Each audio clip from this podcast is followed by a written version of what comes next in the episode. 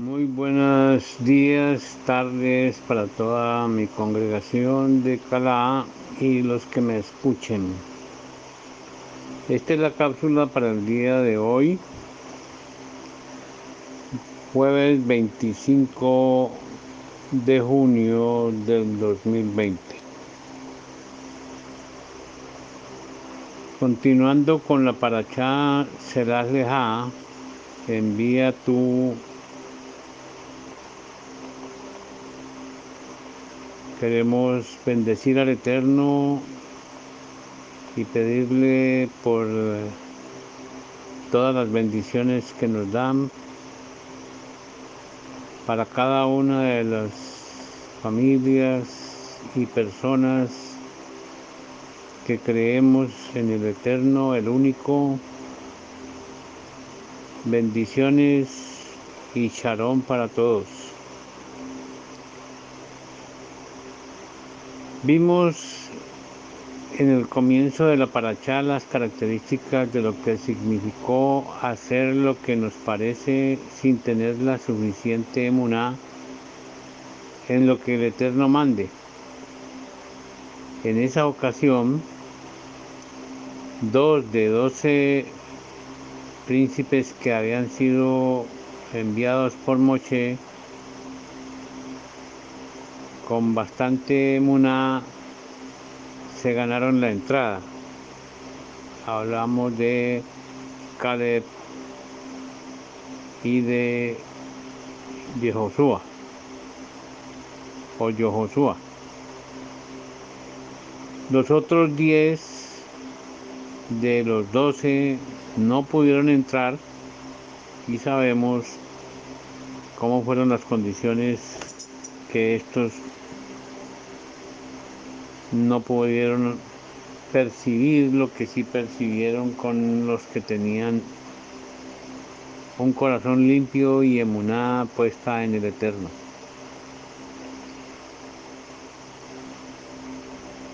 Ahora se ve que algo diferente sucede aquí si estamos viendo la Haftarah. Antes de esto es conveniente analizar y entender algunas cosas. Fue desde el principio y en todo momento que el control de los eventos estuvieron a cargo de la voluntad del Creador y que para ello se valió de dos líderes. Moshe para sacar al pueblo y conducirlo a través del desierto durante 40 años, hayan sido las condiciones que fueran, Moche demostró ser un gran líder. El segundo fue Yehoshua, hijo de Num, que aprendió de Moche y lo acompañó en muchos de los pasajes y de la historia que él desarrolló. En todo, Yehoshua llevó al pueblo desde la muerte de Moche a ingresar al pueblo pasando el Jordán. Moche hizo pasar al pueblo por la voluntad de Yahweh a través del mar de cañas o mar rojo. Moche fue un gran estratega, educador y líder de un carácter muy humilde y recibió del Creador sabiduría y poder.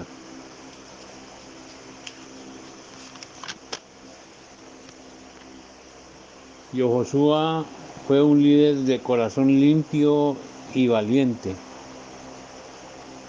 Josué también hizo pasar al pueblo, pero esta vez a través del río Jordán.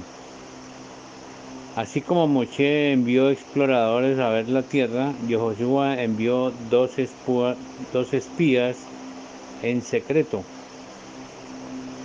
Y aquí se empalma la paracha con la Haftarah, esta vez porque los que fueron a, fueron a espiar la ciudad de Jericó.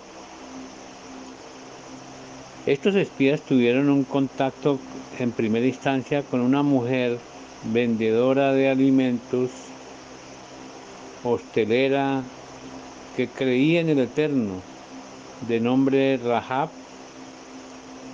también se dice que era una profetisa. Es curioso cómo se distorsiona la persona en ocasiones por algunas fuentes que no comprenden o que tienen un mal propósito y la llamaron que era una ramera. Igual hablaron de la Magdalena. Lo interesante es que ambas tienen una conexión con Yahshua, Hamashiach, en épocas distintas. Sin importar lo que los hombres piensen, así lo quiso el Creador. ¿Y quién se opone? ¿Quién cree saber más? Un comentario de la Torah Emet dice que Josué se casó con Rahab y su descendencia llega hasta el Mashiach.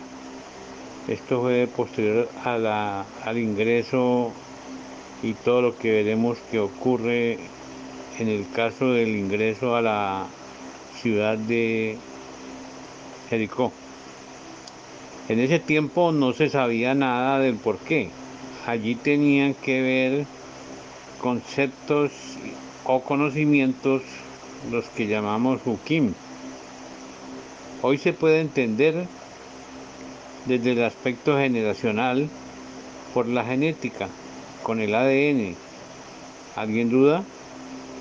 Aquí también funciona la emuná, a pesar de que la ciencia nos da un conocimiento y eso también es voluntad del Eterno. De otra parte, tanto el rey de la ciudad como el pueblo estaban llenos de temor por las noticias que habían llegado a ellos de lo que había hecho el Creador por el pueblo al sacarlos de Egipto. Tenían noticias de los espectaculares milagros y prodigios que él realizó para sacar a ese voluminoso pueblo a la libertad y con el propósito de ingresar a la tierra. Nosotros hoy día los que hemos retornado a las raíces, que estudiamos la Torá y recibimos revelación del Eterno, no podemos dudar. Ha pasado demasiado tiempo para los hombres para que ahora perdamos la fidelidad y la emuná en nuestro Creador. Bendito sea su nombre, porque sabemos que Él también más que nosotros, es fiel a su nombre y al pacto que hizo con nuestros patriarcas, Abraham, Isaac y Jacob. Estamos siendo testigos de, las, de lo que ocurre hoy en nuestro planeta, señales en el cielo recién pasado y debo referirme al eclipse del 21 de junio pasado Hoy estamos a 25, hace cuatro días. Un eclipse anular de fuego. La luna se posiciona en el centro del, del sol y lo tapa durante unos instantes mientras va pasando la sombra por la Tierra en diferentes países.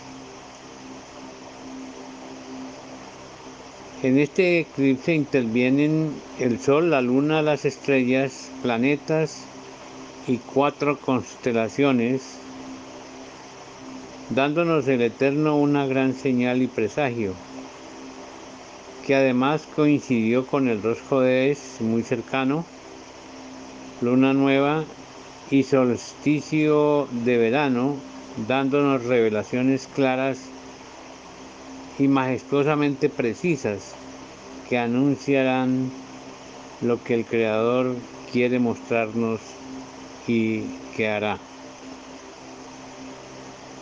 Varias personas al comentarles eso, pues con el programa que yo tengo de, de la visión de los astros, eh, yo pude ver desde la 1 y 30 el movimiento, porque es un programa que me va mostrando la posición del Sol, la Luna y las constelaciones, pasando en la eclíptica de manera eh, dinámica, es decir, eh, hay movimiento. Eh, usted lo mira y a los 5 minutos mira y la luna se ve como avanza muy lentamente porque se está viendo algo desde un programa, pero de todas maneras es una representación muy, muy cercana a la realidad. En tiempo real es lo que hablamos en estos casos. Yo lo vi desde la 1 y 30 de la mañana, ese día me quedé porque yo veía la cercanía de la luna hacia el sol. La luna venía retrasada, el sol ya estaba mirando los eh, estaba posicionada entre la mano de Orión, el guerrero, los cuernos del toro en la constelación de Tauro, el cochero que tiene un fuste. Y la constelación de Géminis. Es una cosa impresionante ver todo lo que nos están mostrando allí. Yo la verdad a duras penas alcanzo a visualizar y el padre pues me mostró muchas cosas en ese, en ese fenómeno, pero yo sé que existen muchos más datos, es decir, no, no saber leer esas condiciones, porque esto es astronomía y yo recalco eso para que no se confunda con la astrología.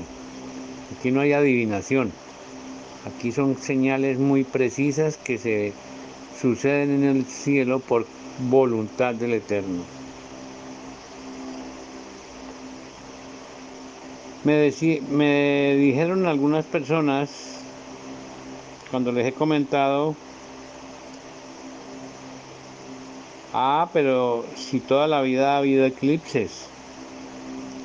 Ah, pero es que lo que pasa es que ustedes a todos les colocan eventos apocalípticos. Yo solo dije, el estudio de la Torah, que mi creencia es firme en Yahweh, y las señoras que estoy viendo que Él coloca en el cielo, eso no lo maneja ninguna persona ni organización de ninguna clase.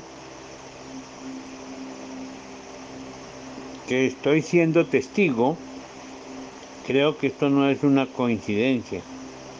¿O será que Estados Unidos, Rusia o China hacen, con algún palito lo mueven? No, pues si no estudian, pues entonces ¿cómo van a entender o cómo van a creer? Hay que creer en el Eterno, pero esto sale desde el espíritu y el corazón, con emuná. Así vemos que hay dos eclipses penumbrales antes del, que vimos el 21 de junio, luego viene ese eclipse anular de fuego y luego habrán otros dos ahora en julio y más adelante penumbrales. Esto, esto también nos está mostrando alguna, alguna señal. Yo la verdad solamente puedo ver penumbra el que la luna se tapa el sol es oscuridad, pero parcial, no hay porque se ve el anillo de fuego. Si no estudian, pues, ¿quién tiene la culpa? No me crean a mí, yo no soy nada. Ahora son señales en el cielo. En el tiempo de Moche y Yehoshua fueron grandes milagros que realizó el Creador y el pueblo los vio. Por eso él se disgustaba tanto con, con toda la impaciencia, los rumores y las cosas que el pueblo manifestaba, porque habiendo visto todas esas cosas no creían. Hoy, inmediatamente después del eclipse, se han desatado hasta este 25, hasta el día de hoy, en solo los cuatro o cinco primeros días terremotos de 7 grados o más en diversas partes del globo, en Indonesia, en México, Ecuador, Japón, Nueva Zelanda, California, Irán. El último que vimos, creo que fue ayer, en Oaxaca, México, con un valor bastante alto de 7.4, hasta la tierra se abrió, edificios caídos y algunos muertos. La lista es larga. Fenómenos extraños y tornados, oscuridad en China, además de la pandemia, conflictos humanos, raciales, religiosos en varias partes de Estados Unidos, España, Suiza, Francia y otros países que no alcanzo a recordar. Este decir, esto está afectando a las personas. En esta pandemia a nivel, a nivel familiar se oyen y se ven casos de desacuerdos, familias en conflictos y esto está generando una cantidad de situaciones a nivel espiritual, mental, humano. Seamos obedientes, preparemos nuestros corazones en oración y emuná Oigamos con reverencia y amor la voz de nuestro Creador, seamos obedientes a su palabra. Así como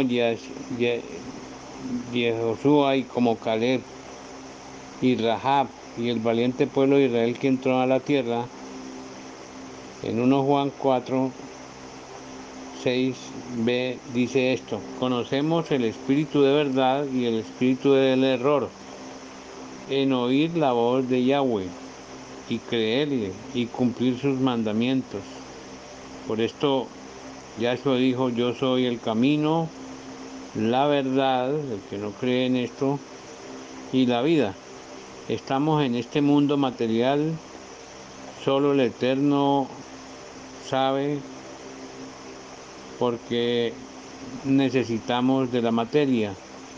Pero nosotros los que somos del Espíritu de verdad conocemos y creemos al Espíritu de verdad. Amén, shalom y bendiciones para todos.